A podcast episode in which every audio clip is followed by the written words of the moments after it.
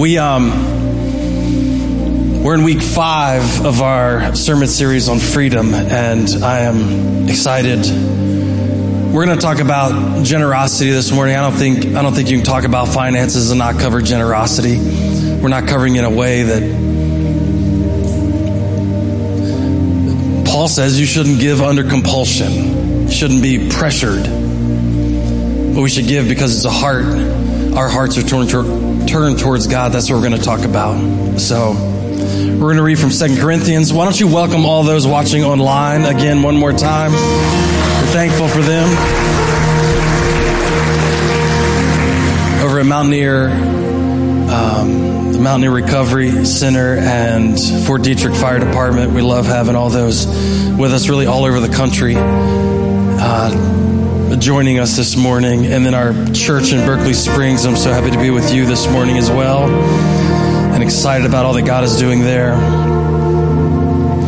So why don't we stand in honor of reading the Word, and we're going to read from Second Corinthians chapter 9.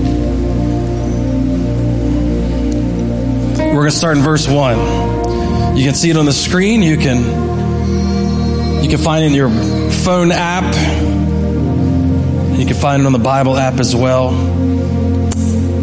And if you own one of those paper Bibles, those are good too. 2 Corinthians chapter 9, starting in verse 1. Say amen if you're ready. You guys sound good this morning. Now it is superfluous. Can I? I'm going to stop right there. I have never used the word superfluous before, so this is my first time. Uh, you really intellectual people are, are already excited. This is ESV translation, if you're wondering. That's the one I always preach from. So there we go, superfluous. Now it is superfluous for me to write to you about the ministry for the saints. For I know your readiness, of which I boast about. I boast about you to the people of Macedonia, saying that Achaia has already been ready since last year. And your zeal has stirred, stirred up most of them. But I am sending the brothers so that our boasting about you may not prove empty in this matter, so that you may be ready as I said you would be. Otherwise, if some Macedonians come with me and find that you are not ready, we would be humiliated, to say nothing of you, for being so confident. So I thought it necessary to urge the brothers to go ahead to you and arrange in advance for the gift you have promised, so that it may be ready as a willing gift, not as an exaction. The point is this whoever sows sparingly will also reap sparingly, and whoever sows bountifully will also reap bountifully.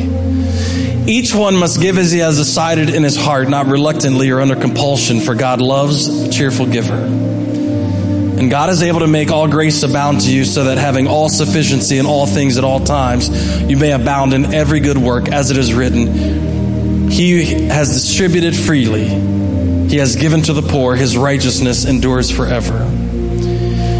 He who supplies seed to the sower and bread for food will supply and multiply your seed for sowing and increase the harvest of your righteousness. For you will be enriched in every way to be generous in every way, which through us will produce thanksgiving to God. For the ministry of this service is not only supplying the needs of the saints, but is also overflowing in many thanksgivings to God. By their approval of this service, they will glorify God because of your submission that comes from your confession of the gospel of Christ and the generosity of your contribution for them and for all others, while they long for you and pray for you because of the surpassing grace of God upon you. Thanks be to God for his inexpressible gift. Father, we thank you for your word this morning. You, you promise us that if we that if we look into it, and we remember it, that it would change us. Lord, it's times like these where we gather together and look at your word that has the opportunity to change, change our lives, change our destinies. We pray that you would do that today as we turn our hearts towards you. Make us more like you. In Jesus' name we pray. And everyone said, Amen. You may be seated. This is Paul's second letter to the church in Corinth. We call it Second Corinthians or 2 Corinthians. It was about a year after he wrote his first letter, and we find out that in his first letter, he's talking about a conversation they had already had about the church in Jerusalem. So the church in Jerusalem was having, was going through a massively difficult time. There was a famine in the land and, and they're struggling. I mean, it's just bad. So Paul thought it would be a good idea to go around to the churches that he had started to see if he could collect an offering for the church in Jerusalem. So, how many of you know it's good to honor where the thing came from? Amen? It's good to honor your parents. It's good to honor your grandparents. It's good to honor the people that started good things. And so the, the gospel comes out of the church of Jerusalem and goes all over the place. So what happens is Paul's like, hey, where the where it started is having trouble. Why don't all why don't all the other churches get together and, and we'll try to support them?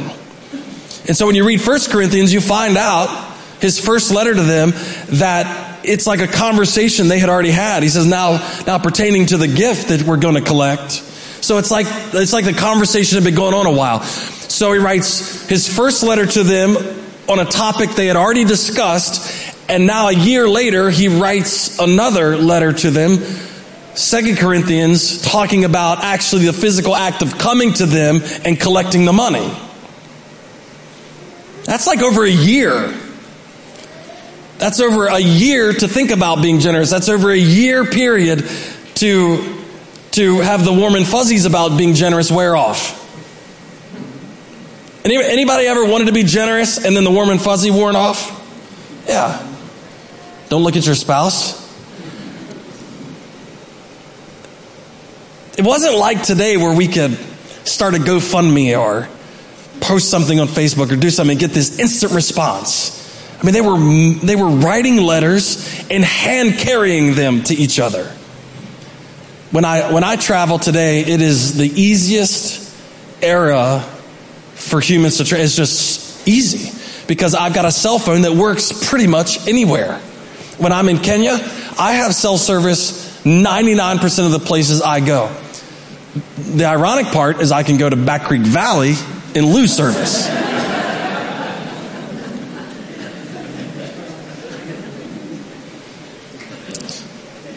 That's another sermon, but anyway.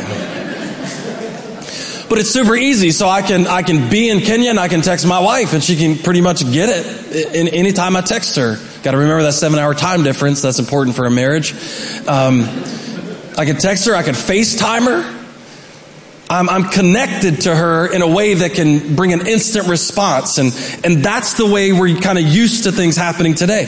But, but then it wasn't so. I mean, you're hand carrying letters and so it, w- it would take it could take months. It, could take a month to get something. Could, you're back and forth in this conversation.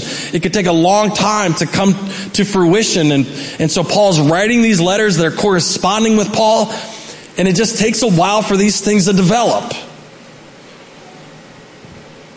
Anytime it takes a while for something to develop, you could lose interest in it.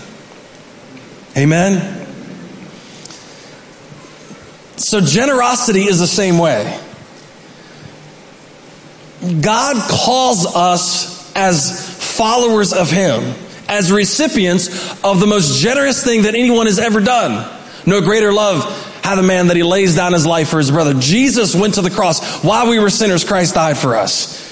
While we were physically and mentally and emotionally incapable of even recognizing it, he died for all humanity the most generous thing anyone has ever done. God sends his only son and Jesus is crucified on our behalf.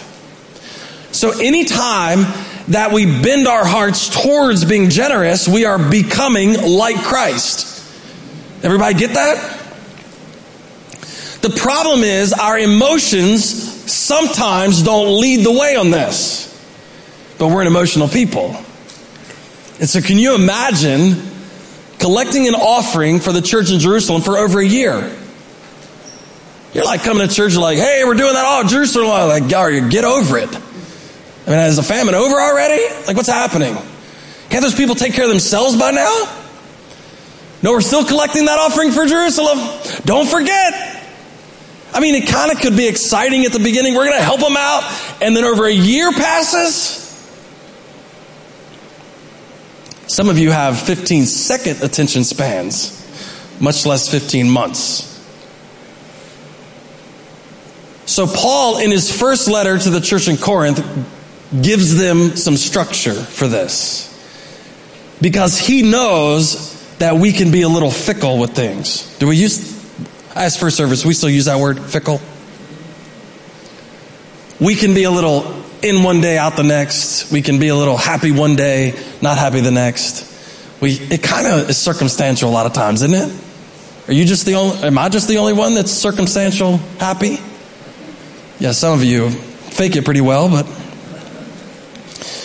Verse 16, in, first, in his first letter to the Corinthians in chapter 16, verse 1, Paul says this Now concerning the collection for the saints, as I directed the churches of Galatia, remember he's talking to a whole bunch of churches, not just, he's talking to the big C church, not just one. So he's talking to Corinth, he's talking to Galatia. We find out he's also talking to the church in Macedonia. So he says, Now concerning the collection for the saints, as I directed the churches of Galatia, so you also are to do. Now listen to this. He says, he gives them some structure about how they're going to be generous. On the first day of every week, each of you is to put something aside and store it up, as he may prosper, so that there will be no collecting when I come. And when I arrive, I will send those whom you accredited by letter to carry your gift to Jerusalem. So he, he, he's, he's giving them some structure on how to be generous towards the church in Jerusalem. He said, okay, listen, here's what I want you to do. I want you to take a portion of what you have. You notice he didn't tell everybody the amount. A portion of what you have and I want you to set it aside the beginning of every week. Set it aside the beginning of every week. As you prosper. We're going to get into that in a second. Those were the instructions. He said, keep doing this so that when I come, I don't have to collect it. I don't have to, I don't have to do a big pitch. I don't have to encourage you to give. I don't have to do a sales pitch about how bad Jerusalem is. I don't have to come up and pressure you. You will already have determined in your heart that you wanted to be generous. Everybody following me? So Paul is saying if we set up the plan, there is no pressure. Oh man, if we only had some plans in a few areas of our life, the pressure would go down. He's saying if you have a plan, it reduces the pressure. How many of you are planners? You buy in the house? Oh, this is good. I'm, I'm, I'm, I'm in your house. I'm like in your living room. You're like, oh, isn't this warm and fuzzy? If you're like me, you're always under pressure. What's your plan? I'm coming up with one. Just give me a second. If you're a planner, the pressure is less because you're just following the plan. So you don't get excited in the middle of the plan because you know it's part of the plan. Hey, listen, just we're just going to follow the plan. And the people that don't plan are flipping out in the middle of it. They're like, it's all, and you're like, no, no, no, just stick with the plan. Trust me, it's going to work. Just keep following the plan. Just keep doing it the way we're supposed to do it. And everything's going to turn out all right. And there's people like me walk in and go, I don't know. So Paul knew this. He knew that it was going to be a period of time. So anything done over a period of time needs some structure. Amen? You have to raise your kids until they're 18. Have a plan. It reduces the pressure, doesn't it? Like, hey, what are you guys going to do when you're, I don't know. We'll just wait till see when we get there. Have a plan. Have a plan for your marriage. Have a plan before you get married. Hey, if any of you aren't married yet, have a plan. That will save you from getting married twice. Have a plan. Have a plan. What are we going to do when this thing goes sideways? Because guarantee, can I give you a little premarital advice? It's going sideways. Oh, trust me. About every seven years. You can stay married 50 years, you got seven of them coming at you. You better have a plan.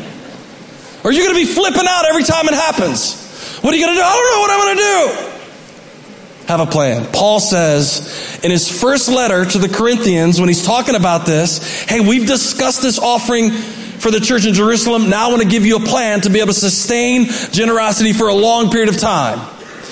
Because he knows it's going to be a while before they're going to come collect. A year passes.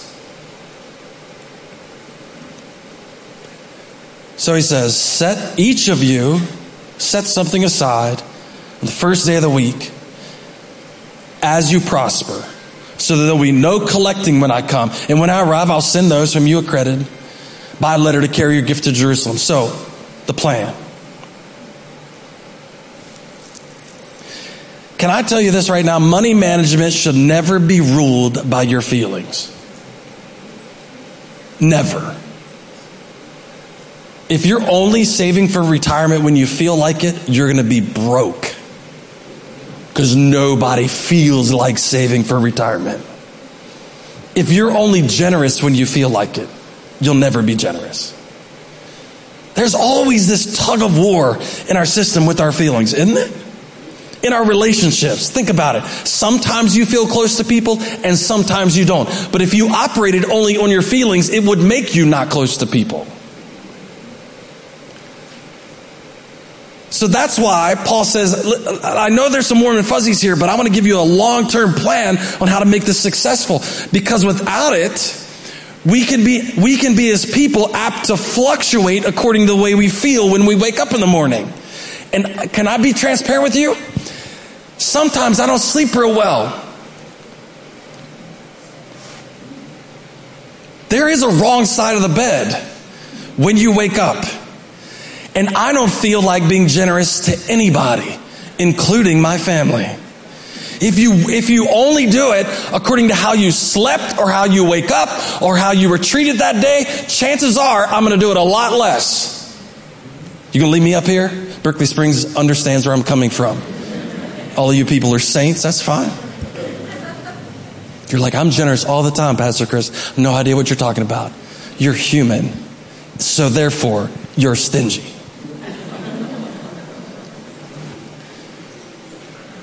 So Paul does not talk about feelings. He talks about just, we're going to make a plan for this. Here's how it's going to work. Jerusalem is hurting right now. And so we're going to go around the churches and we're going to do, we're going to, we're going to make a collection for them. And so we got to separate it from the way we feel. So that's the first thing. Here's how we're going to make it simple. Just once a week, set something aside. You know, get your Jerusalem piggy bank out. You know, the, the big, the big jar or whatever, put a little bit in it. Every now and then tie a goat to it you know, set it aside. Whatever you're going to do, set it aside. Just keep setting it aside as a pattern, as a plan, as a routine. You know, sometimes it's okay to have a routine. Because routines make you consistent. Like getting up the same time every morning, reading the same time every day, going to bed the same time. It makes you what they call responsible adults. Wow, that's a novel idea. Paul is actually teaching us how to be responsible. What's responsible look like? Just do the same thing. Get up at the same time and go to work when you're expected. So he says, don't treat generosity any different than you would treat being responsible. So he says, okay, first day of every, I don't know why he picked the first day. Who cares? That's when they got together. Okay, whatever. The third day works for you, do it on the third day. He says the first day every week, set some aside. That way, when I come, I don't have to collect it. I don't have to, I don't have to say anything. I don't have to put any high pressure sale on you. Just plan on it. The second thing he says, each one of you. He doesn't, do you notice he doesn't leave anybody out? It's not a sliding scale for generosity. Well, those of you that make under this amount don't have to give anything. You notice that he's not saying people who have less don't have to plan. Amen? Did you notice how he included everybody? He didn't say because you only make X, you don't have to do this. Only the people that make Y have to do this. No, he said each one of you. And we'll get into here in a second. In his first, uh, uh, in chapter 8 of his second letter, he talks about the church in Macedonia who was really poor themselves, who begged for the opportunity to also participate in this. And so he tells them, Hey, listen, I was bragging about you to the church in Macedonia who was giving far more than what they actually should be able to do. They got a good plan. So he says, set it aside. And by the way, this has nothing to do with how much money you make. It has everything to do with your heart being tur- turned towards God. So he says, everybody's included. Everyone. Then he says this, as you prosper yourself. So watch what happens. Make a plan that includes everyone and the amount changes as you prosper. Ooh, that seemed pretty easy, didn't it? Make a plan, make it routine. This is how I'm going to do this. Just like paying my electric bill. I'm gonna, because if I'm gonna be generous, do you notice there's no emotion when you pay your electric bill? You just do it. You never sit down and you go, man, this electric makes me feel so good. Just Nobody's running over hugging their stove because they're like, the electric. You just pay it. Amen? Your gas bill, you just pay it. You never, you never pull up to the gas pump and hug the gas pump and go, wow, selfie time. I'm like, feel so good about the gas. You just pay it. There's so many things that we do in life where we're just like, this is what, this is what I'm doing.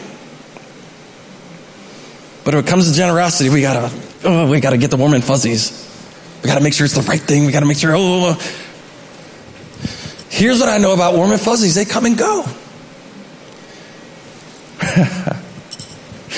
it's like having a neighbor move in with you. I don't know that this has ever happened. I'm just, it's just an illustration. So don't, don't, don't act like your neighbor told me this was going on.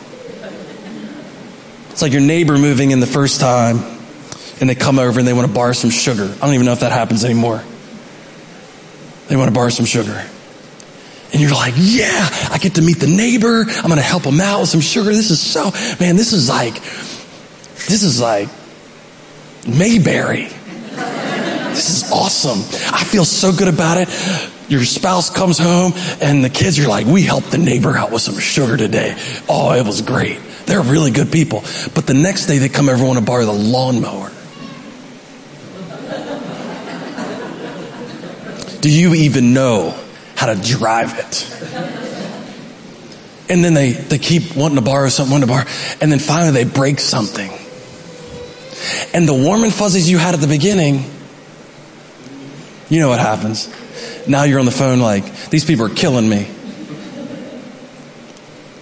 There wasn't a plan. I'm just operating on feelings, so I'm trying to figure out whether I even want to do it anymore because the feelings are gone. And I, I'd contemplating singing the song, but I think I'll just mouth it. It's more than a feeling. It is. Any of you have ever been in any relationship, you know a relationship has to transcend feelings at some time. At some point in time, you're going to wake up and be discontent. At some point in time, you're going to wake up and have your feelings hurt. At some point in time, you're going to wake up in a relationship and realize that it's not all that what, there's no butterflies anymore. You can't even, you can't even ship them in. They're just gone for the moment. So Paul writes to the church in Corinth and says, don't let any of this be based on how you feel today about the church in Jerusalem. You know how we do it, don't you? We start having debates whether the, after about six months, we're going to hold a committee meeting about, about whether the church in Jerusalem is even worth it anymore. We're going to have a, we're going to have a committee to decide, well, are they going to use it the way we think? And Paul's like, hey, listen, let's just skip all that and let's just make it a routine. Let's, let's show God that we're just going to consistently, like paying the electric bill, turn our hearts towards Him. We've predetermined that it was worth it. I don't know. I think God did something like that all the way back in Genesis when the fall of man happened and God told Adam and Eve, I already think it's worth it. It says, from the foundations of the world, he planned to send Jesus to the cross. He already deemed you worth it.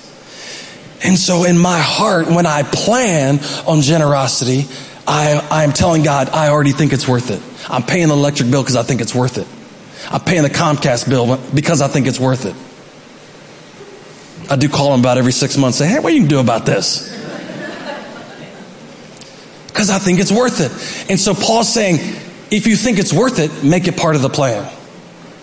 Budget it.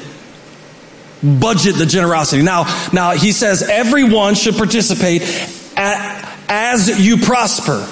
So that means as I prosper, my participation rate changes. Amen? As I prosper, he, if he didn't say that, we could all just give the same amount and be like, yeah, check the box. But what happens is, as I prosper, he's saying the participation rate should go up. If God has blessed me, my heart should be turned more towards him. Amen? That's why if I've been married 50 years, there's no chance. My participation rate should be up.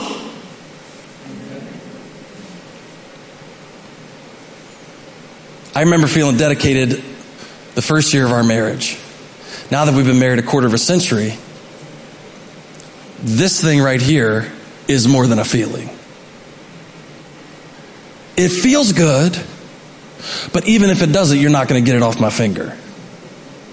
My participation rate has went up over the years. Look at your neighbor and say, that's, I'm, I'm with him. That's true for me too. Generosity is not a feeling, it's a plan. If you're not planning on being generous, you may rarely never rarely ever feel like it. There's always something else. Planning is an indicator of where I'm turning my heart.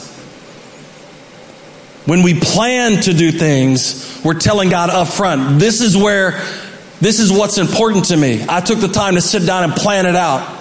I took the time to sit down and, and set it aside. I took the time to figure it out. It's important to me because I know it's important to you. For they gave according to their means, as I can testify, beyond their means of their own accord, begging us earnestly for the favor of taking part in the relief of the saints. That's chapter 8 of Second Corinthians. Paul's talking about the church in Macedonia. It said out of their poverty, they planned to give. They begged for the opportunity to give. And he said, man, I was shocked. I talked to him about how you guys have been planning for a long time. And when they heard about that, they said, we want in on this thing. So where you're at in the economic status doesn't matter. It's the act of turning your heart towards God is what matters. Planning to do that. Paul transitions in chapter 9 because now he's starting to talk to them about him coming to receive it and take it to the church in Jerusalem. He's planning on sending Titus and two other people to come collect the offering and take it. Now he warns them. He says, "Listen, I bragged to I bragged to the church in Macedonia about you. If a few of those people come with us and you're not ready, we're all going to look dumb. We're all going to look dumb. So make sure after over a year of preparation, make sure you make sure you're not make sure you the plan was working." So he adds this in in verse 6. The point is this. Whoever sows sparingly will also reap sparingly. Whoever sows bountifully will also reap bountifully. Each one must give as he has decided in his heart, not reluctantly or under compulsion, for God loves a cheerful giver. All right. I believe this thing has probably been mispreached a bunch. Paul is using uh, a planting illustration. He's saying, listen, here's the point of this thing there is a correlation between how much. There is a correlation between how much, but you have to decide. Did you hear that? He didn't say, whoever sows sparingly will reap sparingly, whoever sows generously will reap generously, and then end it. He says that, and he says each one of you has to decide in their own hearts how much you want to give, not under compulsion, but God loves a cheerful giver. Just make a decision. Make your own decision. So watch this. He tells them, if you sow sparingly, then the harvest is correlated to how much you put in the ground. If you sow generously, the harvest is still correlated to how much you put in the ground. So he gives them the principle and then he, he doesn't, he doesn't coerce them with the principle. He follows it up with, you make the decision. So remember when he says don't give under compulsion? So many churches have used this to force people to give under compulsion. So he so they say this, well, if you sow sparingly, you're not going to get anything back. That's not what he said. He said if you sow sparingly, the harvest will be in correlation to what you put in the ground. That seems logical, doesn't it? So how would I then take that verse and try then to compel you to just give more than you can?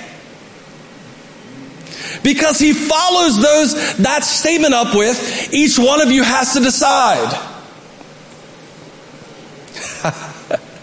It's so funny how we can twist scripture up. If you don't, if you don't put this much in, God's not going to bless you. And then he, but then we don't read the rest of it, and he says, You have to decide for yourself because you should not be giving under compulsion. You should not be giving because a slick guy in a sport jacket told you that you weren't given enough. Because just as the feeling of butterflies in your stomach from being generous, you can also be generous out of feelings of guilt. And, and the second one is definitely not scriptural. He says, I don't want you to give because somebody compelled you to give. I want you to understand how this planting and reaping works, and then I want you to make a decision. I want you to make a decision. Because once you make a decision, then you have a plan. So he says, each one of you have to make a decision. So he tells them the sowing and reaping thing. Now we don't, we don't use farming illustrations more because not a lot of people follow farm. But there's farming illustrations all through scripture. He said it's like this. If you give a little bit, you will get a harvest according to the little bit that you give. Now listen to me. He didn't say that the little bit you give wouldn't be multiplied. He said it would be multiplied at the rate that you give it. If you sow sparingly, you will reap sparingly. Okay. I get that. That doesn't mean don't sow. That doesn't mean if you only have a little bit, it doesn't mean don't have a plan for it. It just means that there's a correlation between how much you put in and how much comes back. Does that make sense? Nobody puts one kernel of corn in the ground expecting one kernel to come up. Why would you do that? You'd have to plant 8,000 corn kernels and get one bowl of popcorn. We eat a lot of popcorn. 8,000.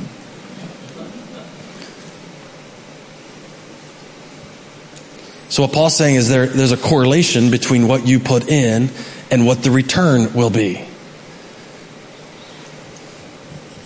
I need to make a very strong point right here. There is nowhere in this passage does it say, give and don't provide for your family because you want more return. Nowhere does it say, give and don't think about retirement. He's saying, make generosity part of the plan. Amen? And just as if you get more, you can save more for retirement, as you get more, you can be more generous. The plan is not to not save for retirement and hope somebody else feels like being generous. That's not what he's saying here. He's saying, make it part of the plan and realize that there's a correlation between what you put in and what you get out. Just realize that's the case, but don't let anybody compel you on those terms. So make a decision for yourself about what you're going to do with what you have. And we've been talking this whole time. A budget is a good thing.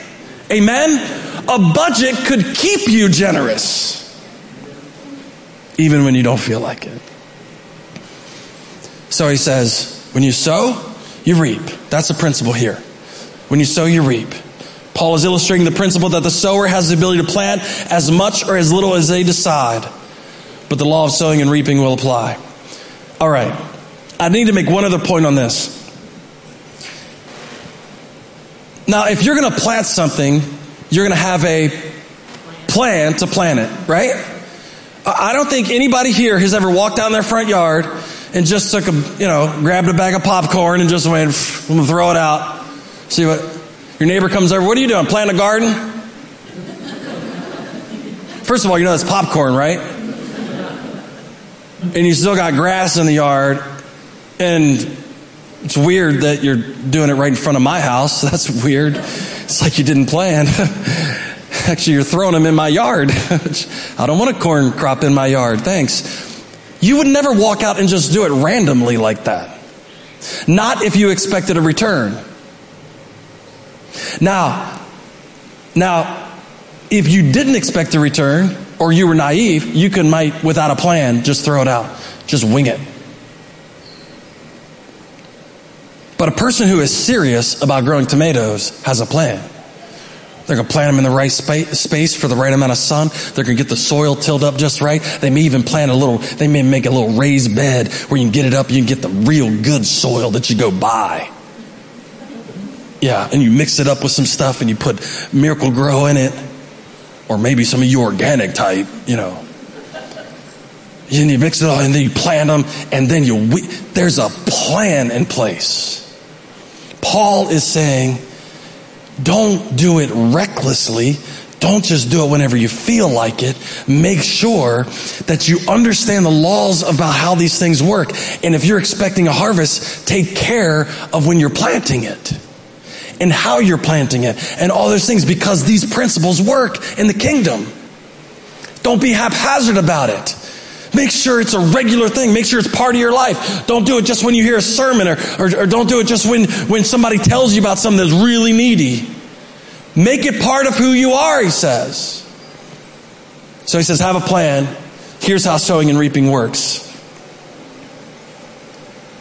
And then he says this planning to give will result in more to give. Now, everything has made sense up to this point. The band's going to come up. We're going to, we're going to close with this. Everything's made sense up to this point, just economically. Okay, if I'm going to make an investment, I'm going to invest and I can expect a return on the investment. Amen? That's the way it works. You're going to put money in for retirement. So God's saying, listen, if you invest in the right things, there, you get a return. If you invest in generosity, there is a return on that. How does there return? If I'm giving to the church in Jerusalem, the church in Jerusalem ends up being able to make it and there's a return for the kingdom. Amen? Everybody see that? So, so now, now there's a supernatural aspect that comes into our generosity. And it actually works in conjunction with the sowing and reaping, but it actually supernaturally multiplies it. Because what he's saying is, that this type of return doesn't depend on how much it rains. This type of return doesn't depend on good weather patterns. This type of return doesn't depend on the, the heat. This type of return doesn't depend on sunlight. He says, I will make sure there's a return for you.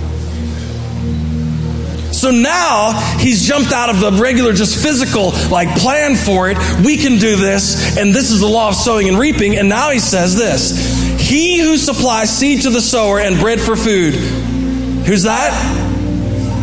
God Himself. He who supplies seed to the sower and bread for food will supply and multiply your seed for sowing and increase the harvest of your righteousness. Listen to verse 11. You will be enriched in every way, to be generous in every way, which through us will produce thanksgiving to God. So Paul's saying, listen, if you will bend your heart towards God, church, every time we do this, Every time we do it, every time there's a moment in our life when we say, God, you know what? I don't care how I feel. I don't care what everybody else is doing. I don't care what popular opinion is. I don't care. I understand what you're willing. I understand what you want me to do today. And you bend your heart towards God. There's a, a supernatural reward that you can't just calculate on a computer. It's, it's not as simple as economics. It's, it's God injecting himself into it because he all of a sudden transcends interest rates and he says, I'm the supplier of the whole thing and I will make sure, regardless of everything else that's going on, he doesn't say it'll depend on this, it'll depend on that. No, he says if you will bend your heart towards me, if you'll make a plan, if you'll bend your heart towards me, I will make sure that you have enough to keep doing that. Come on, that should make somebody a little happy in here, shouldn't it? That if you make a plan to bend your heart towards God, that He says, I will always meet you and I will always make sure that you have enough. He who will supply seed to the sower and bread for food will supply and multiply your seed for sowing and increase the harvest of your righteousness. Paul's telling the church in Corinth that God will continue to supply them an abundance in order to be generous. God is rewarding the heart of generosity. Every time we turn towards Him, He rewards us for it. God loves to give, and when we give, it produces joy in us, and He turns towards us as a reward. All right, I need you to stand up. I'm going to read this one last thing. Remember how we can't trust our feelings to start being generous? Remember that? So we said, we said you got to have a plan. And then we said there's a law of sowing and reaping. How much you sow will determine how much you reap. But then we said that God will supernaturally inject himself into that and make sure, no matter the economic circumstances, that if you've made a good plan to turn towards him, that he will keep you blessed in order to keep doing that. Amen? Listen to this. This is a Time Magazine article in 2017. In a new study published in Nature Communication, researchers from the University of Zurich in Switzerland told 50 people they'd be receiving about $100 over a few weeks. Half of the people were asked to commit to spending that money on themselves, and half were asked to spend it on someone they knew. The researchers wanted to see whether supplying, whether simply pledging to be generous was enough to make people happier. So before do, doling out any money, they brought everyone into the lab and asked them to think about a friend they'd like to give a gift to and how much they would hypothetically spend. They then perform functional MRI scans to measure activity in three regions of the brain associated with social behavior generosity, happiness, and happiness, and decision making. Their choices and their brain activity seem to depend on how they had pledged to spend their money earlier. Those who had agreed to spend money on other people tended to make more generous decisions throughout the experiment. As in comparison to those who had agreed to spend it on themselves. They also had more inter- interaction between the parts of the brain associated with altruism and happiness, and they reported higher levels of happiness after the experiment was over. Come on. Science oftentimes has to scan our brain to prove what Scripture has already said. So what's he saying? I don't care what you feel like right now. If you will plan to be generous, the result of planning to be generous will be more happiness in your life, will be more joy in your life, and will actually cause you to think about being generous more. Isn't that what we just read? Plan. God intervenes in the plan and causes you to be able to give more than what you planned. The study says the same thing. They hadn't even given any money away yet. All they did was make a plan to give it away, and the act of now, if you plan to give it away, give it away. He says the very fact that you plan to give it away triggered areas of your brain that caused you to be more joyful about your circumstances. It doesn't say their circumstance changed. All they did was plan to give something away. So the act of planning. So then, so Paul's writing thousands of years before this study is done, and he's saying, if you will turn your heart towards God, God will give you more to do and more opportunity to do it. Amen? Then the study comes along and says, hey, if you turn your heart towards generosity, you will be happier about your life and you will want to be more generous. Come on. Jesus himself came and gave his life for you and me and withheld nothing from us. And here we are today with opportunities to do that all over the place. I don't have to give you a spiel about where you can be generous. You already know. All I'm saying today is part of our plan to prosper is planning to be generous. That's the heart of God. And we got to put it in motion and we got to keep it going even maybe when you don't feel like it. And what God promises is that when we do that, He will inject Himself into our circumstances and He will keep that cycle going. He will continue to provide for you over in abundance so that you can plan to be prosperous, plan to provide for your family, plan to retire, plan to do all those things that are God honoring. Amen? Can we lift that up to Him this morning? Can we thank Him as we turn our hearts? There's nothing like Him. He wants to bless you this morning. Come on.